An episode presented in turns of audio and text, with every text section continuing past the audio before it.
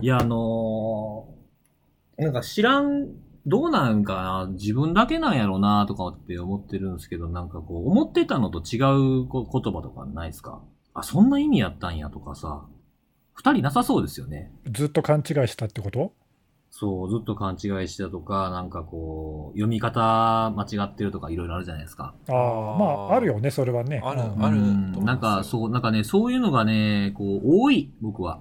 最近なんかあったのうん、最近っていうか、その、その言葉を久しぶりに聞いて、あ、俺こういう風に間違ってたなって思ってたやつが、一個思い出されたやつがあるんですけど、なんすか、あのー和洋折衷って言葉あるじゃないですか。はい。はい。うん。あの、説ってなんやねんって思ってたんですよ。うん。和食、洋食と中華と、もう一個なんやねんって思ってたや つ。 マジで。うそん、いれや、なは、んか、え、ちょっとそそれれ、は、それ、逆、逆で言ってる違う、ほんまですよ。あの、和洋中っていう言葉を知っててね。うんうんよくね、その、僕あの、関西に、あの、関西の実家の時に、ご飯どうするみたいな会話ってよく親とあるでしょうん何でもええわが一番困るじゃないですか、ああいうのって。うん。はい。だから和洋中どれかでも選びいやみたいなことをうちの母はよく言ってたんですよ。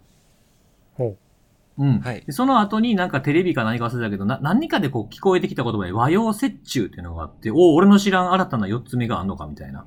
なるほどね。しかも中よりも先に来てるやんけと思ったことがあるっていうやつ。それで何最近、分かったの、最近ちゃうわ。結構前 ですよ。思い出したって、そういうことがあったのを思い出したっていう話ですよ。えあー、の最。近かと思ったわ。 いやでもそんなんね、ほんとね、もうみんなね、あの、恥ずかしいと思って言わへんかもしれんけどね、どんどん言ってった方がいいっすよ、ほんま。僕もし、白髪ネギっていうネギがあると思ってたから ね。それ前言ってたよね。まあ言う、そうそう そう。ほんまに。なんかない、ないの二人。そいれや、あるけどね、俺そういうの、すこう、綺麗さっぱり忘れるタイプなんだよね。ああ、そうなんや。うんなんか、、あのーたくさんっていう漢字あるじゃないですか。はうい。ん僕はずっと昔あの、小学生の頃か、沢山って呼んでて、うんうんうんでね、たくさんって、あのー漢字ってもう一個あるの知ってますえあの、もう一個というか昔の、その小説を紹介するテレビをこの間見てて、うん。あの、すごい変わったこう料理本みたいなやつを紹介するテレビがあったんですけど、なんか砂糖をたくさん入れますっていう文章があってね、はい。そこのたくさんのたくのところが、あの、難しい方の沢やったんですよ。ああ、休、休字、まあ、休、休字でもないか。給字じゃないですけど、あの、隠す語彙とかの、なんか、たぶん沢田さんとかっていうのを沢って2種類、二種類あるじゃないです人か。の名前で使われるやつね。そうそうそうそうそうそう。えー、その、あ、それでもあたっくちさんでっても、読むんだ。そう、あれでもたくさんってあるんやなって思ったから、ある意味だから沢山でもいいんじゃないかな、みたいなね。それはでもその字書いてあるのは見たことないかもな。僕もね、初めて見ましたね。え変ー換でパッと出てこないですね。ねえうんだからその、はいなんか自分が間違えてたなってことがあったら、やっぱ紹介したら、あ、俺も間違ってるみたいなのがあると思うんで、だからまあ和洋折衷とかも多分これ聞いてて、あ、そうなんや、みたいな。うん。あ、説は、そう、ち、意味、そういう、なんか和洋中の、あれないんや、みたいな人 も、さすがにいなくないそれ。いないですかね。わかんない。いるかもね。いるかも。あそういう、そういう、あの、あれだね。私の失敗談とか募集してみようか。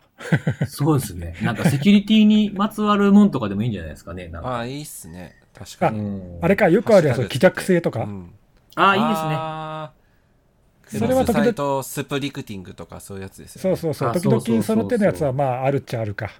あるペネ、ペネ、ペネストレーションとかね。うん。うんそれはわかんないけど。今、今作ってないっすよね、それ。作ってないって、あの、過去の経験に基づいてますよ。でも、脆弱性はでも本当パターンいろいろありますよね。なんかね、あの、あります盤ね石性って言ってる人いました。盤石性。強なっとるかなと思って。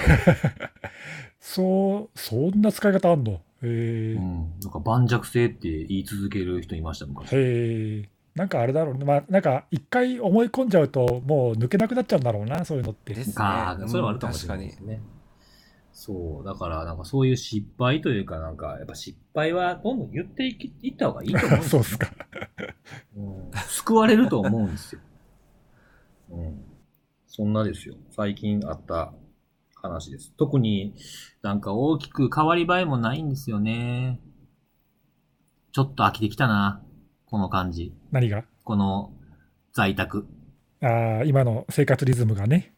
うん。まあ、でなもん、かちょあっとの、ほら、緊急事態も解除されたし、結構、出社とかしてる会社もあるんじゃないのああ、なんかそうみたいですね。本当6月からですみたいな。ね、まあ、ぼちぼち。まあ、ただあれだよね、その、ここでね、一気に緩んじゃうと、また元の木阿弥だから、まあね、この収録してるのもで、い丸々1週間で100人超えちゃいましたからね、合計で。ね、なんか、まあ、大きく増えないけど、減りもしないっていう、なんか微妙なラインだよね。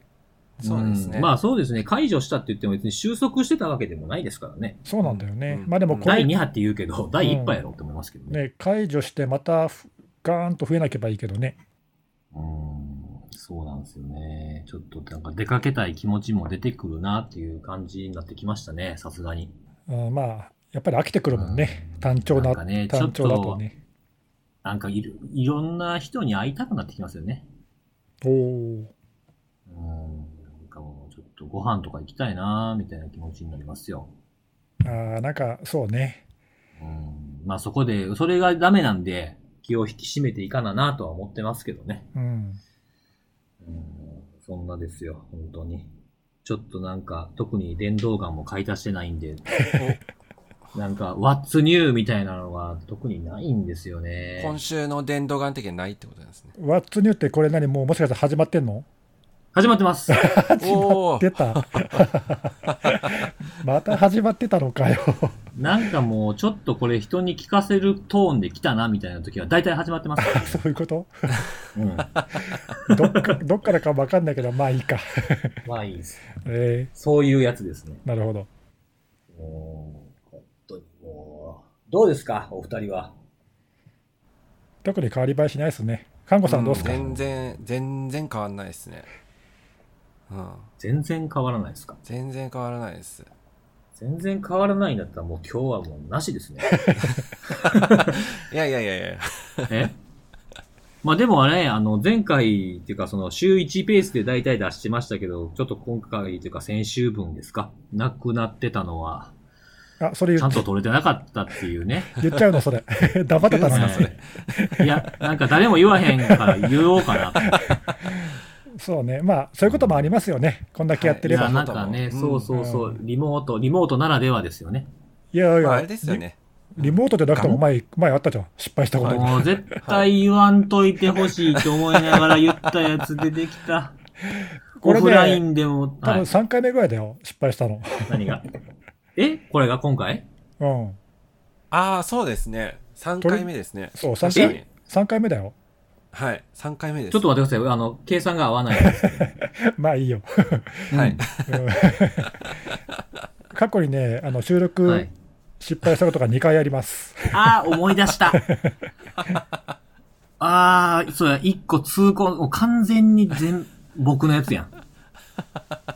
そう、あの1回目はね、あの全然録音できてなかったってやつで、そうです、そうです。 2回目は後ろにちょっとまずいやつが入ってたってやつで、まあ、まずいって、その、あの、あれですけどね、あの、音楽流そうしてずたってっと音や楽つ流。してたっていうずねっ、と BGM が入ってたっていう。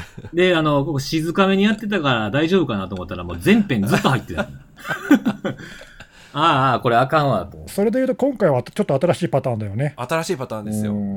せっかくイヤホン変えたのに。録音はできてたんだけどそれが原ね因、なんか約そ1うでですね声がすっごいおかしくて、なんか別人になるっ ていう。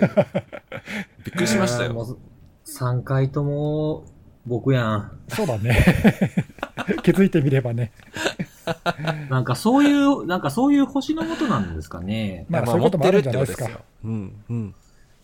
あんそういえばさ、、あのはいはいちょっと失敗の話ばっかりあれだけど、あの変わり映えしないって言ってたけど、なんか看護さん、さっき紹介したいネタがあるとか言そっうてなそかうったそっけうそうそうあなんか言ってましたねあの普段の私の身辺はあんま変わり映えないんですけど、うんあのありがたいことにこのポッドキャストを聞いてくださってる方がたまに反応くださってることがああっ、てハッシュタグでね。そうそうそうそうで Twitter でセキュリはいそうですよへーセキュリティのあれえ見てないんですかセキュリティのあれハッシュタグであのあ見てますよじ実はですね今回初めてかな質問をいただけたんですよごめん、見てない、俺。 見てください。見てください。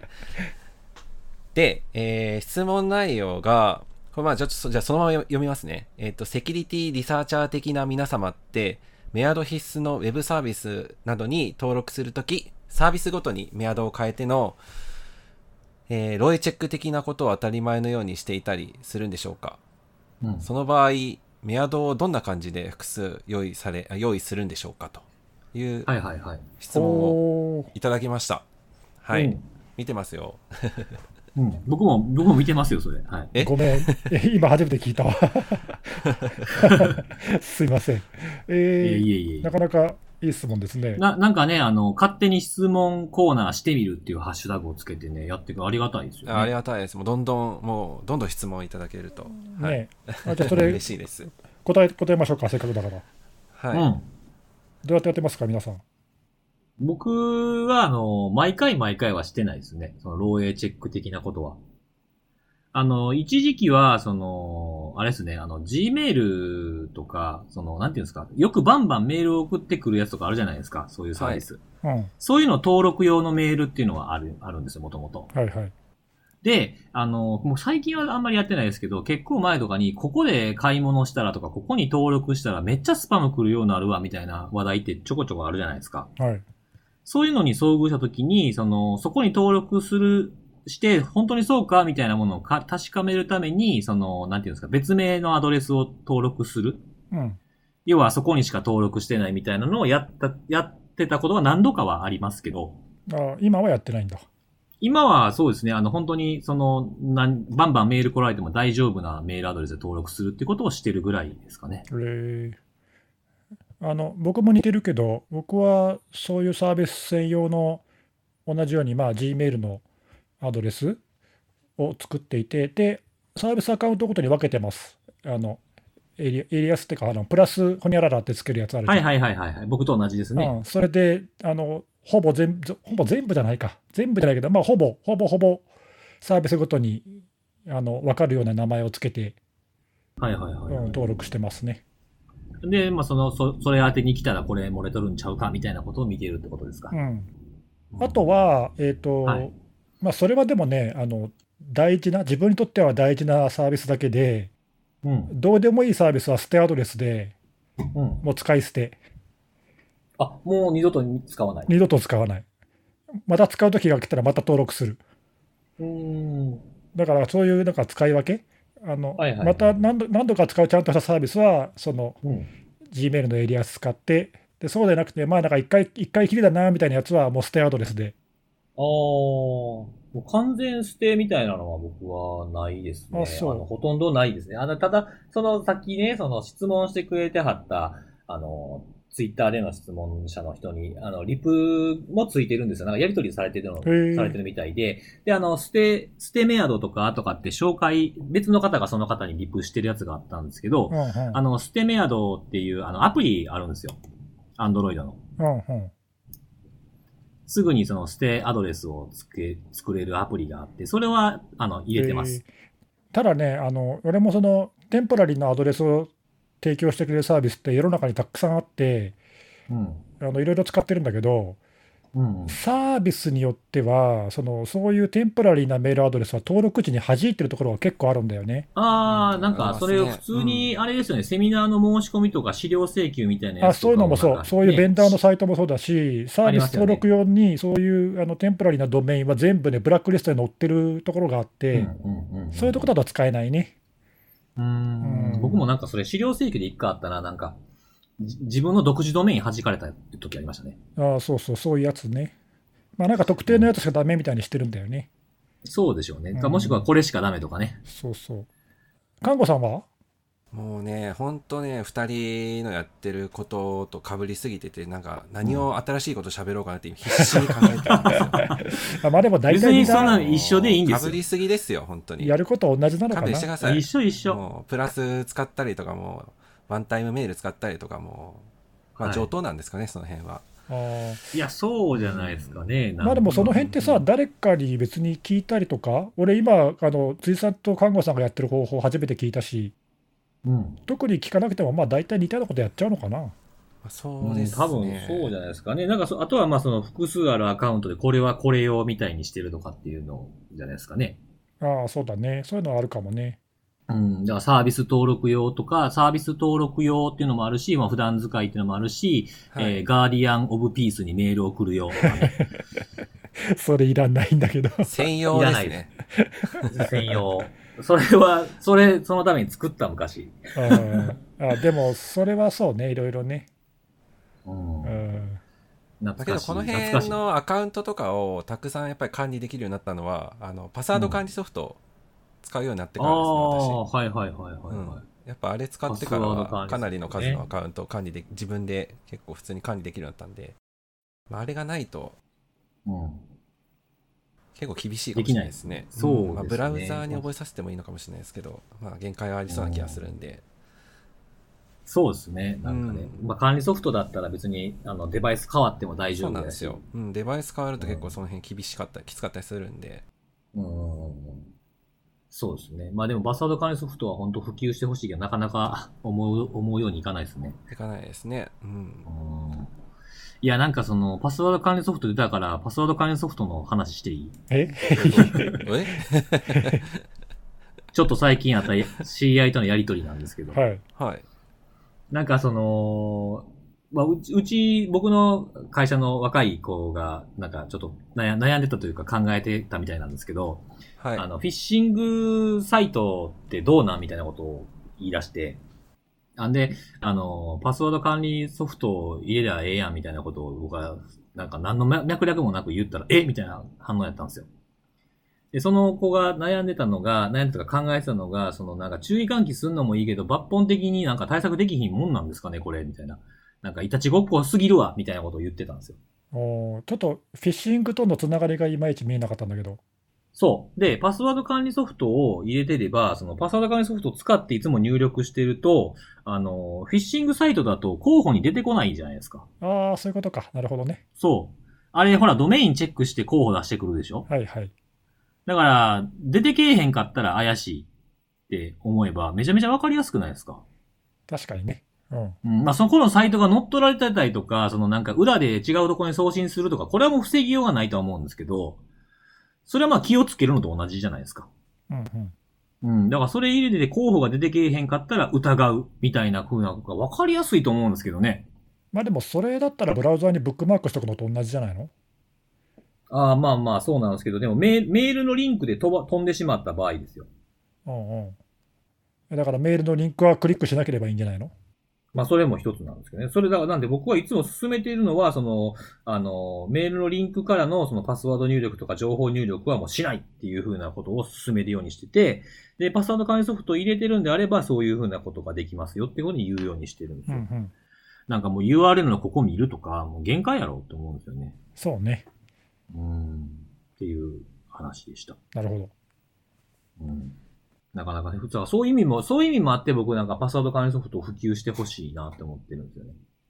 そうね、まあしばらく、このポッドキャストでも何回か取り上げてるけど、パスワードを使い続けなければいけない現状では、まあ一番いい方法だと思うけどね。いや、本当そうなんですよね。うん、まあなかなかその、そういうのを押す人もあんまいないんでね。地道に言っていこうかなと思ってますけどね。はい。うん。そんな感じです。はい。はい。まあどんちょどんっと思い出したんで。はい。質なんかで問もとかもいただけると嬉しいんでね。。うん。いや、いや、なんかは、は、なんかもう、初めてな感じぐらいで新鮮ですね。ですね。まあ多分ね、まあ、あの過去にも質問とかいただいて来てくれる、てるけど、はうい。んとは思うんですけど、はい。ありがたいですね。あの引き続はいき、どしどし、はい。こちらまではい。こちらまで、おなん待ちかしております。手を下に振こってちら までって。映像出してへん。まあ、ハッシュタグつけていハたッシだュタければグねつければ拾ね、えるんで。はい。はいあ、そうですね。ハッシュタグは見てますからね。はい。えー、じゃあその流れで、看護さんのネタ聞こうかな。はい。いっちゃいますかう。んコインチェックの話ですね。はい。おー。再びって感じですね。ですね。あのーやっぱり狙われやすいのか。あの、コインチェックの使っている、えーこれコーポレートドメインなのかなえっ、と、コインチェック .com っていう、あの、ドメインが、あのーえードメイン名がハイジャックされてしまったっていう、結構衝撃的な、あのー事件が起きて、で、えーその後いろいろ情報が出てきた中で、あの、使っていた、えードメイン、えっ、と、なんて言ってたかなこれ。でドメイン登録事業、ドメイン登録サービス事業者かなえっ、と、レジストラですね。えーお名前 .com っていうすごい有名な、あの、GMO インターネットがやっている、あの、サービスですけども。ベタなとこですね。はい。そちらの、えーどうも不具合、まあ、あの、どお名前のところも不具合っていうね、まあ、脆弱性ですね。脆弱性を、えー使えてしまって、で、それを、とっかかりに不正アクセスを受けて、えーコインチェックが使っていた、その、フイズ DB の情報が書き換えられてしまったという、結構衝撃的な、えーまあ、事件が、まあ、ニュースとして流れていて、で、ちょっと結構このニュースみんな怖かったのかなって思うんですけど、あの、影響範囲がこれ話出た時、ちょっと見えなくて、あの、SNS 上ではなんか複数起きてるって話もあって、で、実際、あの似たような、えー被害報告という被害事例っていうのが、あの確認されていたりもして、で、その後、えービットバンクかな同じ、えー仮想通貨の取引事業をやっている、えービットバンクっていう事業者もあの同じような被害を受けていたってこともあって結構お名前 .com 使ってる方一瞬ドキッとしたんじゃないかなと思って、うんで不具合自体はあの名前 .com の発表によればすでに解消はされているということなのでであと影響を受けた方は個別に連絡もされているのでまあ今の時点で連絡を受けていなければ、えーお名前 .com を使っていたとしても、まあ同じような被害を受けている可能性っていうのはおそらくはないとは思うんですけども、まあ一応これを機会に、あの、今登録している、えー、フイズ DB の情報とかっていうのが、まあ自分たちがえー意図した設定かどうかっていうのを確認していただく、まあいまあ、きっかけにはなってるのかなとは思っております。なんで、まあ、一応一段落はしたといえばしたのかなとは思うんですけども、まあ、結構レジストラがやれるって怖いですよね。根っこですからね。あのじ事件自体はさ、あはいの仮想通貨系に限らずドメインレジストラーのアカウントを乗っ取られて、えー DNS 書き換えられてドメインハイジャックってもうそれこそ2010何年何年ぐらいかな分かんないけどもうはるか昔からしょっちゅう起こってる事件で。うん手口自体はそんなに別に目新しくはないんだけど、実際、その仮想通貨の関連でいうと、それであの今回はね、コインチェックのやつはさ幸いそこまでいかなかったけど、そうですあのうん、仮想通貨取られちゃったとかっていう事例もあるから、まあ、そういうのね、今まであるんだけど、なんで防げなかったかなっていうところだよね。うんうん、だからそういうの、そこがあの狙われやすいっていうかさ、攻撃者から見ると、あの狙うポイントだっていうのはわ分かっていたんだろうけど、おそらく、ね、今回のはレジストラーの脆弱性があったっていう話なんで、まあ、しちょっとね、防げないかもしれないけど、海外とかで結構よく見てた、ちょっと前によくあったなって印象はあるんですよ。なんかファックス送るだけで情報か か書き換えてられちゃったみたいなとか。そうそう、そういうやつとかね、うんうんうんね、違うサイトに飛んでてね、改ざんされてないのに改ざんされたみたいになってたみたいな。そうそう、ゴーダディとかもあるし、うん、クラウドフレアとかでもあるしあの、いろんな国でそういうレジストラーとかレジストリー、レジストリーがやられやられるともっとひどいケースもあるんだけどさ。そうですね。そういうのもあるんで、うん、まあ難しいっては難しいけど、でもまあやっぱりね、あの一番大事なとこだから、もうちょっとうん守りを固めとかないとやばいよね。うんなんか、そういうログインするのに、二要素認証のないところとかも多いですからね、まだまだ。あ、そうだね、それ、あの今回のお名前も、あれ、ちょっとお名前ととこも俺使ってないんだけど、二要素とかないんだね、あそこは。な、ないんですよ。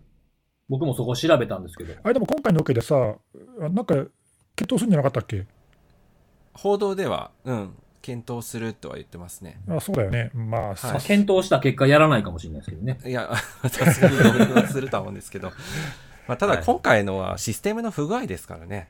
そうね、うんあでもさ、一つ、あの何、できたはずじゃないかと思うのは、今回ってレジストリーロックはしてなかったんだよね、多分プロテクション。でうんあのドメインプロテクション各レジストそうそう、各レジストリーごとにレジストリーロックっていうのがあって、例えば日本だったら JP ドメインは JPRS が提供しているサービスを、まあ、うん指定事業者経由で利用できるんだけど、今回のはだからお名前 .com 経由で、.com ドメインのレジストリーのロックができるんだと思うけど、使ってなかったんだろうな、多分な。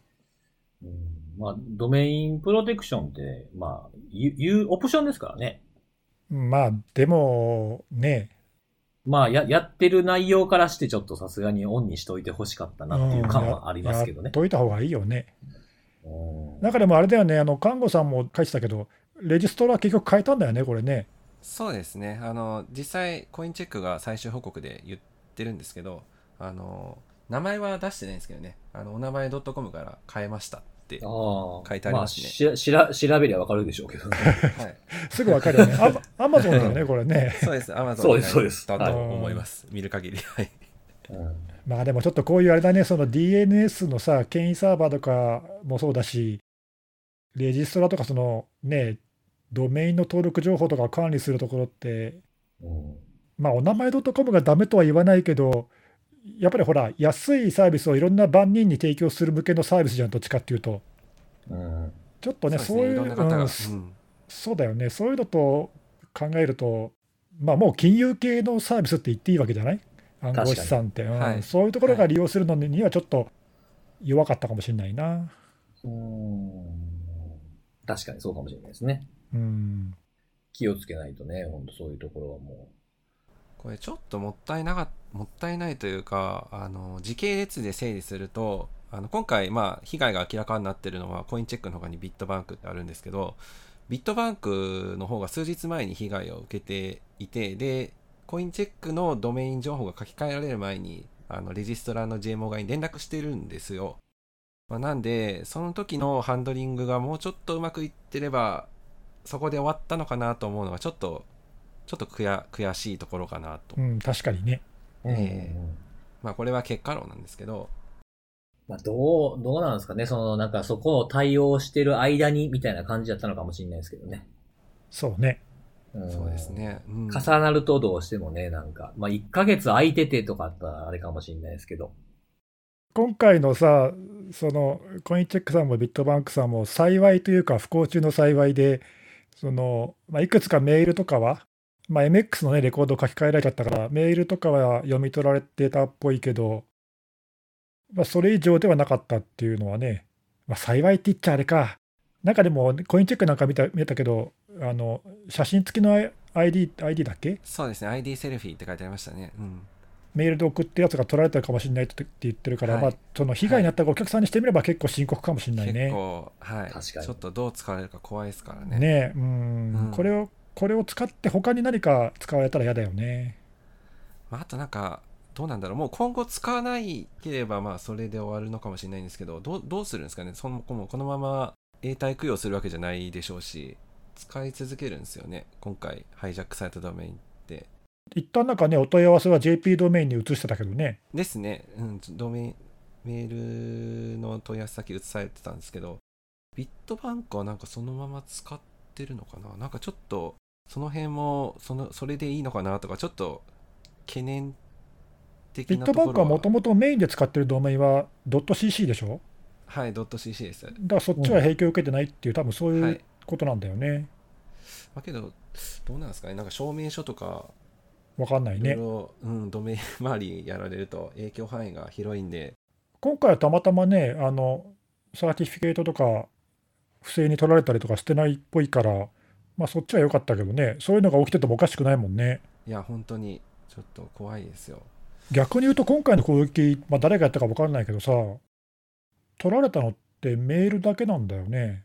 今のところはそうですね。発表ではそうですね。はいそういう、はい。なんだろうね、そこだとバレにくいと思ったのかな。ちょっとほら、狙いが分かんないっていうかさ、はい。も狙いがもっと他にもいろいろでできそうじゃないあ確かに確かに。まあちょっと、まあ気づかれにくいと思って、ちょっと情報収集みたいな段階やったんかもしれないですよね。ね、うん、だからこれがその次の攻撃のステップだったら嫌だしね、確かそうに。ですね。うん。まあメール取られて、その内容どこまで見られてるかとかわかりませんけど、まあ次の攻撃には有利になりますからね。ねしかもうん今回、その被害に遭った2つは、多分たまたまじゃなくて、狙われたわけでしょ、おそらく。ね、国内の暗号資産の取り扱いをしている事業者ということで、多分二つもね。うん、ちょっと怖いよね。はい。そうですよ明らかに狙いに来てる感があるんで。またね、ネギスさんが債権者になってしまうかもしれないと僕考えると僕もな、夜、夜も眠れ、え俺じゃなくて辻さんだろ。 いやいや、コイン、いや、コインチェックとか、そのビットバンク使ってるかどうか知らないですけど、いや、もうなんかそう、ネギスさんの顔が浮かびましたね。 浮かばないよ。本当ですか。え、なんで僕が被害者になるんですかえ、コインチェック使ってたじゃん、だって。コインチェックも、あ使ってた使ってた。だからもうあれは被害者になったからね。知ってるよね。だから、だから、しかもあれ、あれですよ。なんかなんとなくこう、ふわっと眠買った一週間後とかですよ。 初めて、初めて買ってみたんですよ。買ったことないなと思って、買ったらこれや。もう。家でおとなしくしとこ。え家は関係ない な、うんそうなんですよ。持ってるのか持ってないのかわからないですけどね。はい。うん。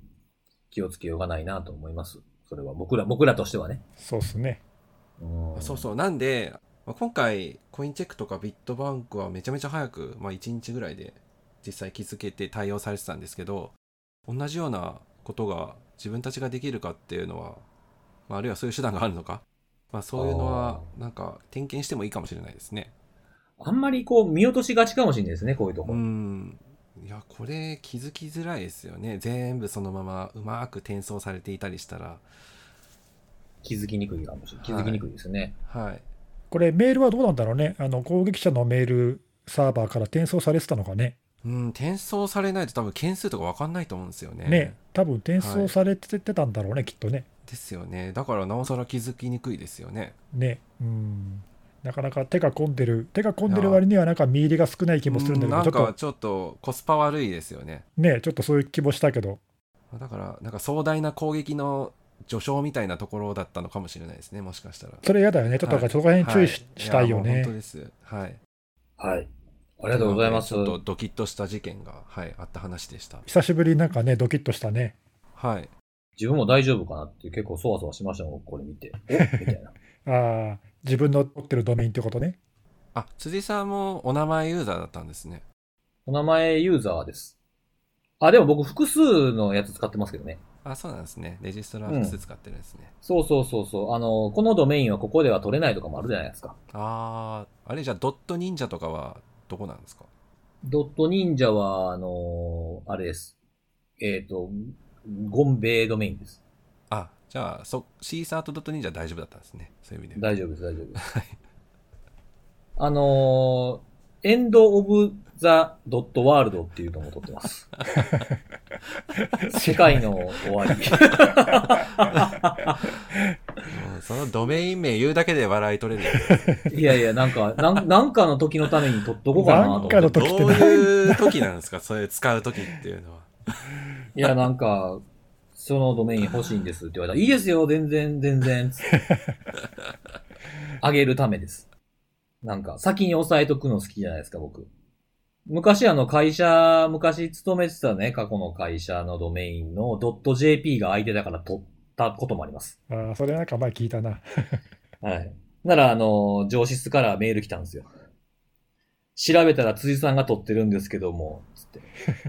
譲っていただけませんかって言って、メール来たんで、あの、ふざけてですよ。ほんと冗談で、じゃあ月10万円でって言ったらそこからメール返事来なくなって、我々怒ってたんかな 冗談なんですけどね。まあ、その、まあ、普通にすぐ手放しましたけどね、それね。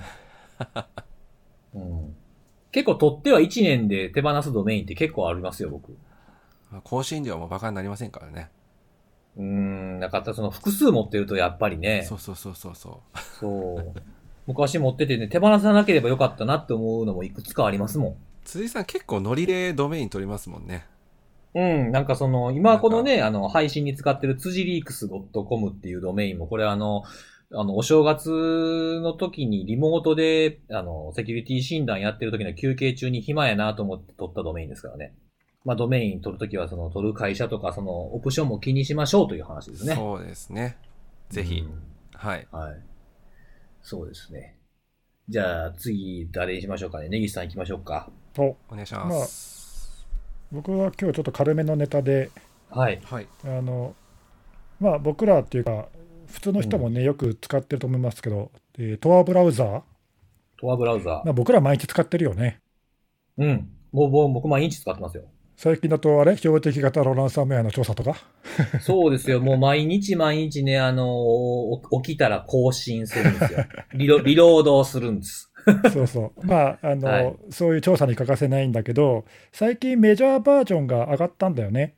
上がりましたね。はい。あの、バージョン9.5というのがリリースされまして、で、そこでいくつか、あの、便利な機能が追加されたんで、それを軽く紹介しようかなと思うんだけど、見たあの、紹介記事とか。更新内容は見てないです。もう普通に更新ポチーってやっただけですあ、。本当うあのんね見てないですね。今回ちょっと新しいのがいくつかついて、まあ、9.0から9.5って大きく上がったんで、えーそれもあるんだけど、いくつかある中で、ちょっとまあ3つぐらい紹介すると、1つは、オニオンロケーションっていう機能で、ほこれは例えばニュースサイトとかさ、普通のサイトの他にオニオンアドレスも持ってるサイトって、まあ、たまにあるじゃないですか。う。Facebook とかもそうですよそうね。そう、あとニューヨーク・タイムズとかね。うんで、そういうサイトに Tor ブラウザーでアクセスすると、お前のアクセスしてるサイト、オニオンアドレスもあるぜってブラウザーが教えてくれるといいいうで機すね能がうん、がついて、でこれはえーサーバー側でちょっと設定が必要で、オニオンロケーションヘッダーっていうのを、まあ、レスポンスヘッダーとして送信する設定をしておくと、まあ、ブラウザーがそれを読み取って、ユーザーに通知してくれると。うんで、設定変えておくと、あのそういうサイトは常にオニオンアドレスでアクセスするようにできるっていえう、ーまあ、そんなそういう機が能。うん。なんかね、ブラウザーであのアドレスバーのところに、オニオンアドレスアベラブルって出てくるんで、まあ、割とあのユーザー向けにいい機能かなと。これが1個目。それからもう一つが、オニオンオーセンティケーションっていう、これはクライアント認証の仕組みが今回新しく追加されて、なんだろうな、えっ、と、SSH のさ、公開鍵認証ってあるじゃん。はいはい。あれのオニオンサービス版。えーなんで、えー例えばこのオニオンサービスにアクセスするときには、クライアントは必ずあらかじめ発行した秘密鍵を持ってアクセスしないとアクセスできませんというふうにできる。まあ、これはあらかじめサーバー側にその対になる公開鍵を登録しておく必要がもちろんあるんだけど、まあ、今までね、そういうオニオンアドレス用の専用の認証方法ってなかったんで、まあそれが新しく追加されましたと。うんうんうん、これが2つ目。あとね、まあ、他にもいくつかある中で、まあ、最後3つ目は、オニオンネームズっていう、ちょっとこれまだあの POC で正式サービスじゃないんだけども、テストで導入しましたって言ってるやつで、これは何かっていうと、オニオンアドレスってさ、やたらと長いじゃん。長い。覚えらんないです、本当に。覚えらんないよね。もともとのさ、V2 のアドレスは、えっ、と、16文字かななんだけど、今の V3 のアドレスって56文字なんだよね。めちゃくちゃ長いでめす。ちゃくちゃ長いよね。あれは一応理由があって、まあみんなは知ってると思うけど、公開鍵の仕組みが V3 から変わったんで、ベース32でアドレスに変換してるんだけど、まあその、あの、もともとの長さが長くなったんで、それに合わせて、アドレスのところの文字が、まあ、やたらと長くなっちゃったんだけど、まあ覚えられないと。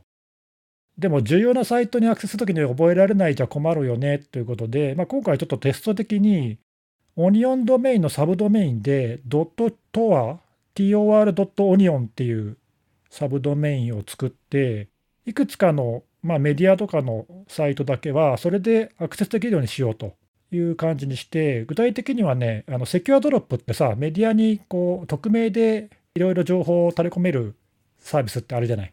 ありますね。うん、あれのサイトを、このオニオンネームズっていうので提供してて、例えばね例として上がってるのは、G インターセプトっていうニュースサイトあるんだけど、そこは G インターセプト .securedrop.tor.onion っていう、まあ、分かりやすい名前でオニオンサービスにアクセスできると。56文字のやたらなかったらしい名前をどっかに覚えておく必要はなくて、アクセスできますよっていうのをほうほうほうん、な始めて、まあ、なんいかいですね評判が良かったら、他にも広げていくっていう感じらう。しい。うんうーんん。なんかね、まあ、パッと見たところ、いくつかある中で、まあ、その3つがちょっと目を引いたので、紹介しましたが、まあ、トアもね、着実に進化してるなっていう感じで、なんかど、あの、ブラウザーそのものというよりも、あの、トアの仕組みそのものみたいなものに手入れてきてますよね。そうね、多少うね。んう。ん。まあ、ぜひ、あの、トアブラウザーね、あの、新しいやつ使ったことない人は、バージョンアップして、使ってみてくださいませ。使ってみます。はい。はい。以上でごとざいいうまこすと。で。はい。いやー、なんかちょっと、テック系の話でしたね。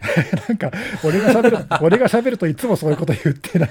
これ好きなんですそよう。いう取り回し好きですよ テね。ック系って。なんかテ、ッテク系ッ。ク系、うん、テック系ですよねっていうのと、あ と社会派、社会派でしたね、みたいな感じのが結構好きですね。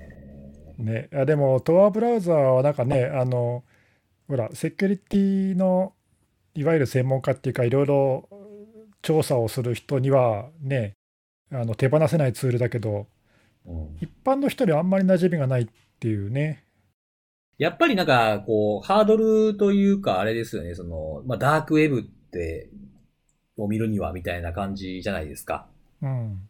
だからその、ダークウェブって、こう、見れんのそんな簡単にって聞かれることたまにあるんですよ、僕。ああ、そうねう。ん。とは入れるだけやでって言ってるんですけどね。うん、あとさ、いや、単純にブラウザとしてもすごく、その何、セキュアで、しかも匿名性を高める工夫がいろいろされていて、必要な拡張とかもあらかじめ入ってるし、うん。あのすすごいいい、ブラウザとしてもすごいいいんで、あ別にダークウェブ関係なくね、普段使いでも使っても、何ら問題ないんだけど問題ね。ないですよね。なんか僕昔結構出始めの頃うん、はなんかすごい重い印象やったんですよ。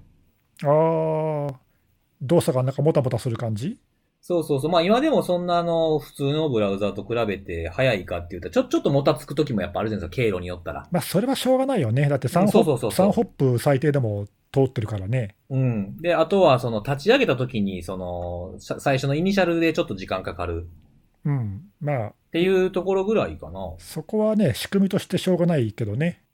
うん。まあでもそれかな、そういうこう見た目とか体感で避けられちゃうのかな。うん結構、それはありそうですね。ありそうだなんよかこね。う、別段これじゃないと、みたいなところがない限りは使わないかもしれないですね。ブラウザって結構もう一回決めたらこれってなるでしょ。まあそうだよね。ままあ、確かにな、まあ、そういう意味ではダークウェブが見る専用のブラウザってやっぱりどういう感じなのかな。うん、多分そそうだと思うんです。それか、さらに、だダークウェブって別に見えひんし、で終わっちゃうんじゃないかな。まあそうかもね。うんもう僕らからしたら必須ですけどうね。んうん。まあちょっとでも、あの、なんかそういうセキュリティの調べ物をするとか、あとまあダークウェブもちょっとは見なきゃいけないとかいう場合には使わざるを得ないというか、絶対使うと思うんでね。あうの、んうん。どうなんですかねなんかこう僕結構そのトアについては気になることがあって、と、あのー、トアを使う、使えへんの切り分けって、それぞれ各々みんなどうしてんのかなって。どういうことんあのー、普段、例えば Chrome 使ってるとか、Firefox 使ってるとかあるあるじゃないですか。はい。で、よし、じゃあ Tor でアクセスしようっていう時って、ダークウェブ系以外で、何が、どんな、どんなシーンで使うんやろうあなあっていう。ー、なるほどね。その切り分けをね、その、それぞれ皆さんどうしてんねやろうっていう風なのはちょっと気になるんですああ、よ。うん俺俺でも調べ物するときに、あの、何初見のサイトっていうか、うんうんうんまあ、特にその攻撃インフラとかさ、攻撃側についてなんか調べるときは基本全部 TOR だな。うんああ、そうですね。まあ僕もまあそれしか見えない時以外でっていうと、僕も同じような感じかな。うんちょっとこの、こっちの情報が相手に伝わってしまう。まあそれがど、どれぐらい危ないかっていうのは別にして、ちょっと気持ち悪いから、とりあえず TOR でアクセスなどしてみるか、みたいな感じは僕も多いですね。あの、DDoS 代行サービスとかね。はいはいはいはい。うん、そういうの見るときは、あ、ちょっと TOR にしとこうかな、みたいなとか。いう感じかな。だいたいみんな同じような感じなんですかね。そうですね。私も調べ物で、特になんかデータを送ったりするときとかは、うん結構意識的にトアを使うようにはしてますね。おーえで、データを送るっていうのはなんか、どっかに、その、問い合わせをしたりとか。ああー、ははい、はいはいはいはい。まあ匿名性を確保したいときってことよね。はい、そうです、そうでうす。ん。確かに確かに。それはあるかもしれないですね。まあね、あの、悪い人たちが悪い目的で使うばっかりじゃなくてさ、そういうあの必要な人がね、匿名性をたか担保したいとか、そういうときに使うツールとしてもっと広まるといいなとは思うけどね。うん。そうですね。はい。まあそんなに使うのにハードルが高いわけでもないしな。まあ、そんな感じですね。はい。まあ、あの軽くあの最近の機能を紹介しました。 ありがとうございました。うん、僕ですよ。はい。もうね、何喋ろうかな。標的型ランサムウェアですよね。言っちゃった先に標的型ランサムの話、消化本なら。最近ずっとそうだよねうん、その話もちょっとしたい感はあるんですけど、はい、おあの、結構調べてるからね。うん、うん。でも今日はしません。じゃあ今日はうん、今日はね、あの、アノニマスの話をもうその2つしかないんじゃないの したんで、そんなことないよ。そんなことないよ。結構いろいろ見てる。いやでもね、あれなんですよ。僕自身がそのやっぱ結構凝り性なんでね。うん、いいんじゃないですかうん、どうしてもなんかこう、でもアノニマス久しぶりでしょ久しぶりだよねいや俺も今週あの普段見ているニュースとかさいろんな RSS とかチェックしててなんか久々にアノニマスを見るなって思ったね うんううん。ん、確かにそう。なんでその、やっぱりアノニマス担当みたいなとこあるじゃないですか。そうですね僕うん。なのでね、ちょっとアノニマスの話をしようかなというふうには思って何がありましたかけどあのーまず、そうですね、あの、ミネアポリスでの騒ぎが、ね、ここのとこ、ソーシャルメディアでも取り上げられたりしてるじゃないですか。まあもうもはやなんか全米に広がってるけどねすごいですよね、デモ活。動。はい。いろんなね、ニューヨークとかでもされたりとかしてますけどね。うんでそういう、まあ、その黒人の方が、まあ、警察官にこう、ぐっと締められて、足で締められてっていう事件ありましたよね。ねそれがミネアポリスなんでしょうん、そうです。その件を受けて、まあ、その、今、根岸さんも言ったみたいに、その、いろんなところに伝播していってると、全米で。で、そこで、その、あったのが、その、二つ、あの、あれ、大きくあってですね、一つは、あの、ちょっとアノニマスらしい感じやなっていうふうに思ったやつがあるんですけど、あの、シカゴの警察署のラジオをハックして、あの、ヒップホップアーティストの NWA っていう、あの、グループがまあもう解散してるんですけど、昔、1980年代後半から活動してたグループがいるんですよね。そこの曲を、あの、流したっていうのがありました。ほう流した曲に何か意味あるの流した曲自体は、ちょっとその、F ワードが入っているんですけども、うんうん、 F ワード、ザ・ポリスっていう曲なんですよ。ああなるほどなるほどうん。で、まあ、その、まあ、ヒこうヒヒップホップ、僕結構ね、中学校の頃から好きでずっと聴いてたんで、この曲も知ってるんですけども、ああそうなんだはい。あのーなんていうんですか、いろんな抗議だとか、自分たちの今の現状とか、まあ、被差別の話だとかっていうのを結構、あのーなん、なんていうんですか、自分たちの生活に密着するようなことを歌うケースが多いんですよ。自分たちはこういうふうに迫害されてるとかっていうのとか、あとはまあその、なんていうんですかね、こうすごく貧困で子供たちも、あのー、犯罪に手を染めないと俺たちは生きていけないんだみたいなものが結構多かったりするんですよね。うんうんなので、そういったところで、まあ、今回の、あの、件にちょっとつながるようなところで、まあ、その F ワード、ザ・ポリスっていう曲を、その、えーシカゴの警察のラジオをハッキングして流すっていう風なものがあった。おそれちなみにハッキング自体はどうやってやったか分かってんのそう、わからないんですよそうね。そうそれ気になる。 SNS とか見ててなんかその出てないかなと思ったんですけど、まあ、その実際の、あの、音声とかを流してるっていうのはいくつかあって、本当に流れてましたね。あじゃあ事実としてあったけどもはい。方法は分からないとそうですね。ちょっとうん僕は、僕の見た範囲ですけど、ちょっとわかんなかったですね。確かにでも辻さんが言ってたみたいにアノニマスっぽい活動だねそうなんですよ。そうそうそうそう。あなんか久しぶりに、まあその国内、日本国内ではではないですけどね、向こうであったっていうのがちょっとアップデートとして、こういう活動まだあると。まあアノニマスって、まあアノニマスなのかアノニマスじゃないのかみたいな不毛な議論があるんで、まあ誰かわからないっていうだけの話なんですけれどうんも。うんうん。で、それに、それとそのミネアポリス関連でもう一件、はい気になるやつがありまして、で、あの、今回そのあったやつは、そのミネアポ、もう一個あったやつは、ミネアポリスのその警察に勤めている人の、えーメールアドレスとパスワードのリストが、えーペースト便に公開されたっていうやつがありました。うんで、まあ僕これ、あの、僕も実際のこれの内容を、あの、見、見ているんですけども、それに対して、我らが、トロイ半島がですね、お出た「ハバイビーポーンドそう、Have I Been Pwned のトロイハントがコメントしてるっていうのがありました。」あその記事は僕も見ました あ、見ましたで、あの、まあ、これ、そのミネアポリスの警察からややこしいですね。ミニアポリスポリスになるんですかね、これ。そうですね。うん。今言ってて思い思った。まあ、スペル違うけどね。 で、そこから、その、漏洩したものなのか、みたいなところが話題になってたんですけども、で、これ、あの、リークした人は、ツイッターに、あの、ツイッターアカウント持ってて、まあ、二、二つのアカウントがあったんですが、両方とももう凍結されてしまってて、その時のツイートは見れないんですけど、その内容をトロイハントが見て、これちょっと、なんか、怪しいな、みたいなことをコメントしてたんですよね。うん。で、その中身を全部見たところ、まあ、ほとんどが、その、すでにもうハブアイビーンポーンドに登録されてるものだと。で798個、えーリークの中にはデータはあったけども、689が1位。で、ほとんどがそのハブアイビーンポーンドでも登録されてると。で、あとはその、設定されているこのパスワードですっていう風に書かれてあるものが弱いものばっかり小文字とか数字みたいなものばっかりなんで、これはそのミネアポリスの警察から漏れたとか盗まれたというよりも、まあその今まで、えー過去にリークされているデータを組み合わせたものなんじゃないかと。まあ、重複しているものも複数あったので、えーその可能性が高いんじゃないのみたいなことを突っ込まれてたという話ですね。うん。うん。で、僕自身もその、やっぱりあの、リスト見てみたんで、そのハブアイビーポンドでいくつか調べたら、やっぱり過去にすんごい、あの、いくつも漏洩しちゃってるメールアドレスがいっぱいありましたね。この件で漏れました、ドロップボックスから漏れてました、みたいなものが、おうのうで出てくるっていう結果があったんで、まあまあ、そんな感じなんかなと思いました。トロイハントの言う通りかなと。ある意味なんかこうらしいっていうかさ、うん。こういう過去に漏洩したものをこう集めてきて、なんかあたかもまた新しいリークのようにするっそうて、そうそう。過去にうんも結構あったもんね。そうなんですよね。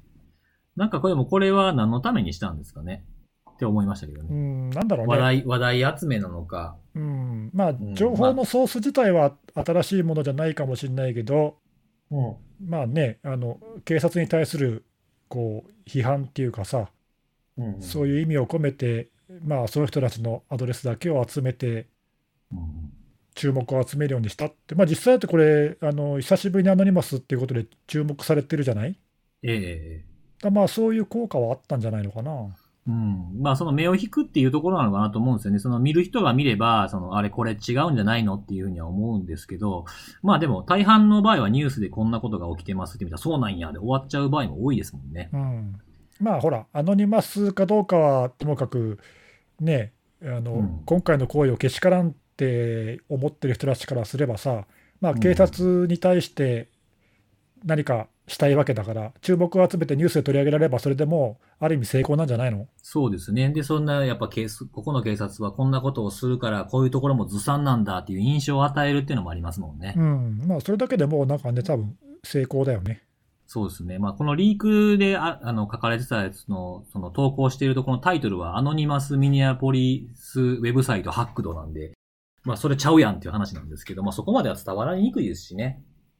まあね、今回はたまたまほら、あのトロイ・ハントさんっていうさ、そのうん。過去のデータリーク、まあままままとめて持ってるっていうか、そういう人がいて調べれば、まあ、すぐ分かっちゃったから、うん、うん。それ違うよねってなったけど、まあそういうのがなければ、あれ、ウェブサイトからやっぱり盗まれたのって思われる。るしね、なかなか検証がしようがないっていうか、そうですね。まあ、でもなんか普通に考えたら、自分の会社の、に会社とか組織に所属している人間のメールアドレスはウェブサイトにあんまないと思うんですけどね。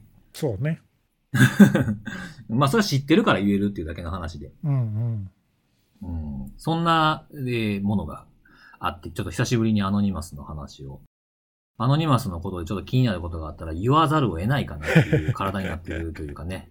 なんかでもね、病気で俺すけどもあのこの事件に関連して、 はい。なんか、これでアノニマス、また復活かみたいなことを書いてるような記事をちょっと見かけたんだけど、うんうんなんかね、それは、まあ、俺はないんじゃないかなと思ってて、うん。うんうんうそん。のもうなんかアノニマス的な活動っていうか、役割って、もうある程度終わっちゃっててさ、うんうんまあ、今でももちろそんな気がしますうん、世界中でいろいろ活動はあるにはあるけど、うん。そのお大きななんかうねりになるようなのは、もうないんじゃないかなと思うんいでや、だから僕もそう、僕もそう思いますね。うん、だから今回たまたま単発でちょっと目立ったけど、うん。うんまあその程度なんじゃないのかな。なんていうかこう、まあ僕たちが見始めたのって2010年ぐらいでしたっけアノニマス。そうね、うん、10年前だね。 10年、10年見てるんですね、僕うら。ん。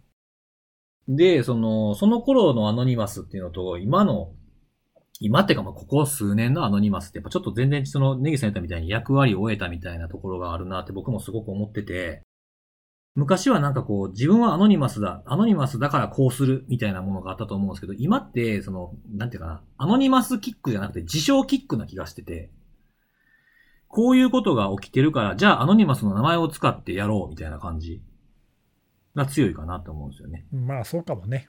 うん。まあでも、僕も諦めずに見ていきますけどね、アノニマスについてはもう、見ざるを得ないので。うん案外みんな忘れずにいたんですね。アノニマスっていう。どうなんですかねここム日ーブメ本ントっていう国内は、日本国内はどうなんですかねじゃあ、世界中に辻さんみたいな人がいるんだよ。いやー。あ会いてえな、そういう人に な。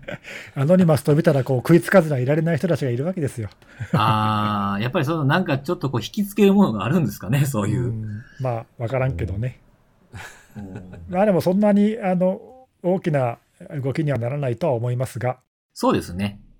うんまあでもどうなんだろうね、今回その、その今、辻さんが紹介した2件、やった人たちは、実際にね、過去、アノニマスとして活動した人たちなのか、今回新たに、これはアノニマスの名前でやってやろうって思った人なのか、どういう人なんだろうね。うーん、どうなんですかね。でもなんか、い今、あえてアノニマスって新規で使おうと思うもんなんですかね。そうそう、あんまりね、そういう、別にそんな旗掲げなくてもさ、今、ね、全米でそういうもう動きがリアルに活活発になってるからさ、今更う。うんア。ノニマスとか言わなくても、うん。なんかいい気がするもんね。うん、もともと活動した人なのかな。かもしれないですね。だから、まあ、アノニマスっていうムーブメントがあった後に、こう、派生グループみたいなのとかもあったじゃないですか。うん、たくさんあったね。うん。だから、アノニマスなんとか、アノニマス BR とかね、アノニマスイタリーとかみたいなものができ始めて、その後はなんかちょっと違うなんとかクルーとか、ローズセック的なやつとか、いろんなのが出てきたから、まあ、アノニマスである必要ってないような気もするんですけどね、今は。うんうん、うん。まあ一応ちょっとこの事件自体が大きく取り上げられてるんで、まあ出てくるかなとは思ってたら出てきたんで、まあ今後も一応あったらアップデート的なことは紹介したいなとは思うんですけどね。はい。はい。アノニマスウォッチャーとしてはね、ぜひ アよノニマスウォッチャーとしてはそうですね。ろしくお願いします。あの、その件は任せてるんで。アノニマスと標的型ランサムは任されてる感じなんですかね。標的型ランサムも一応動きあ、あ動きというかもう調べて分かったこととかも結構あるんで、それはまた別の機会にお話ししようかなと思ってるんですけどまあ、これはずっと続いてるからね。そうですね。うん、僕は本当これはマジで継続してウォッチしてるというアピールも兼ねてね。うんうん。まあ、今特に重要なテーマだしね。うん、はいそうですね。あとはまあこれをウォッチしてるのはあのニュースメディアが標定型ランサムを国内でもたくさん取り始めたら言ってたわーって言いたいだけっていうのもあるんですけども。それ言わなければいいの にな。違うんですよ。違う違う。聞いて、聞いて、聞いて、聞いて。言っていい、言っていい、言ってい い。いいよ。あのねどう、ぞあの、言っ、俺言ってたわー、3年前から言ってたわーっていうのは別にほんまは言いたいわけじゃないんですよ。そうなのうん、なんか前から着目してて、すごいですねって言われたらちょっと恥ずかしくなるから先に言うてしまうん です。すごいって言われるのはあんまり得意じゃないんで。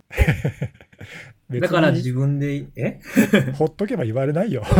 本当ですかなんかね、そう、もうバカなやつだなーで終わりたいっていう。いや、正と直こねろ、あの、はい俺らが何年も前から、あの言ってたらだって自分たちで言わなかったら誰も気がつかないよそん なの、そうですよね。うん、うん。なんかね、そういう、でもどうしてもなんかそういう、おちゃらけちゃうんですよね、最後ね。おちゃらけるかいいこと言うかの二つしかない です。はい。はい、まあ今日のは僕のアップデートそんな感じありがとうごうざいますはーい、まあ、なかなかあの、ね、こんなご時世でも、まあ、ネタはいろいろあるもんですね。なんかね、ですねこう、一週間に一回ぐらいやろうかっていう風になると、なんかあるもんですね。ね、意外と。そうそう、うん取り上げてないネネタも結構いっぱいあるしね、はうい。んこ小ネタ、小ネタでもね、いっぱいあるなっていうふうに改めて思いました。うん、まあまああの、さっきのさ、質問じゃないけど、はい。こうね、聞いてくれてる人たちも、まあ、増えたかどうか分かんないけど、たくさんいてくれるみたいだし、うんうんうんまあ、そういう人たちにね、いろいろあの新しい事件とか届けられたらいいんじゃないですかね。そうですね。僕らだとやっぱりどうしてもす、な好みの、なんか紹介する話とかってやっぱあるあるじゃないですか、それぞれ。あるね。うん。だからそういうのにこう一石を投じるではないですけど、僕らが気にしてないことを、気に、これ気にしてますみたいな人に言ってもらえると、僕らも新たな、なんか取り上げる話でも出てくるかもしれないんで、こういうのありがたいですよね。ああ、確かにそうですね。はい。うん、あとはまあ僕たちがこう疑問に思わないことを疑問に思う人もやっぱいるんで、そういうなんか僕たちにない観点っていうのを見る意味だとこういう質問をしてくれるのは本当に嬉しいな。確かに。うん。なんでまあ、もしこれ聞いててね、なんかこういう話どうみたいなのがあれば、ハッシュタグつけてつぶやいていただければ、拾っていこうかなと思います。はいあ。ーなんかすごいポッドキャストっぽい。もう3年やってるからね、こ れね。 確かにうんなんかもうちょっとちゃんと、ポッドキャストみたいなことを言ったら、ポッドキャストっぽいって人に言われるやん、これ。さっきのテック、テック系と一緒ですね。な一緒ですね。一緒ですよね。はい。まあ今日はじゃあそんな感じですか、そうですね。はい。はい。じゃあまだ来週やりましょう。はい。はい。じゃあそういうことで、はい。バイバイ。